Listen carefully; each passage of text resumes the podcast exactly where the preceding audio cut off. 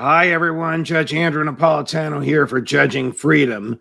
Today is Monday, May 16, 2022. It's about 1.35 in the afternoon on the east coast of the United States.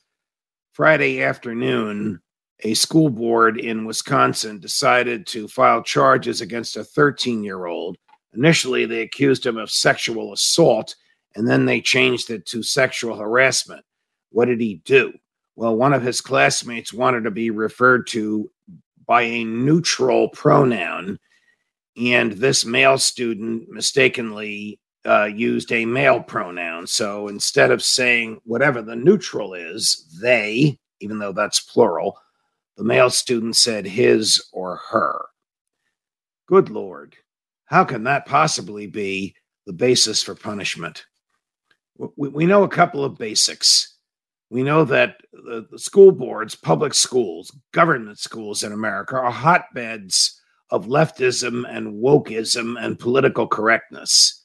And we know that in these types of hotbeds, which exist all throughout academia, starting in government schools at kindergarten, first grade, going through grade 12, going through uh, undergraduate school, going to grad and professional school like law schools, we know that these institutions are dominated by the left, which believes in, in confining people's freedoms, in forcing people to use terminology uh, of which they approve.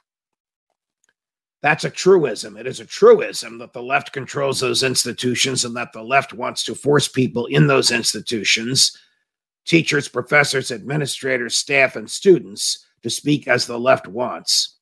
It is also a truism that the First Amendment protects the freedom of speech and that the First Amendment applies to children as long as they've reached the age of reason. Now, we're not talking about a Catholic school where someone wants to use free speech to deny or challenge the divinity of Jesus Christ. I can understand the Catholic school silencing that person or asking them to leave. We're talking about a government school where a student uses the word they or uses the word his HIS rather than they to a T H E Y. And for that, he has a federal complaint filed against him, accused of sexual harassment. There's nothing sexual about this. The only person being harassed is the student. I don't know where the complaint is filed. And I don't know if the parents have the means to do this, but I'm sure there are some some uh, think tanks out there that would defend the boy and bring an action against the school for harassing the young man because he improperly used a pronoun and for characterizing that as sexual harassment. The world is going crazy, my friends. I don't like talking about these things, but we will. We will bring them to you when they come to our attention because you need to know what's happening. Where are the parents involved in this government school? What kind of human beings are on the Board of Education that they would permit the boy, the speaker, the, the one being prosecuted, to be prosecuted over something like this? I hope saner days come soon.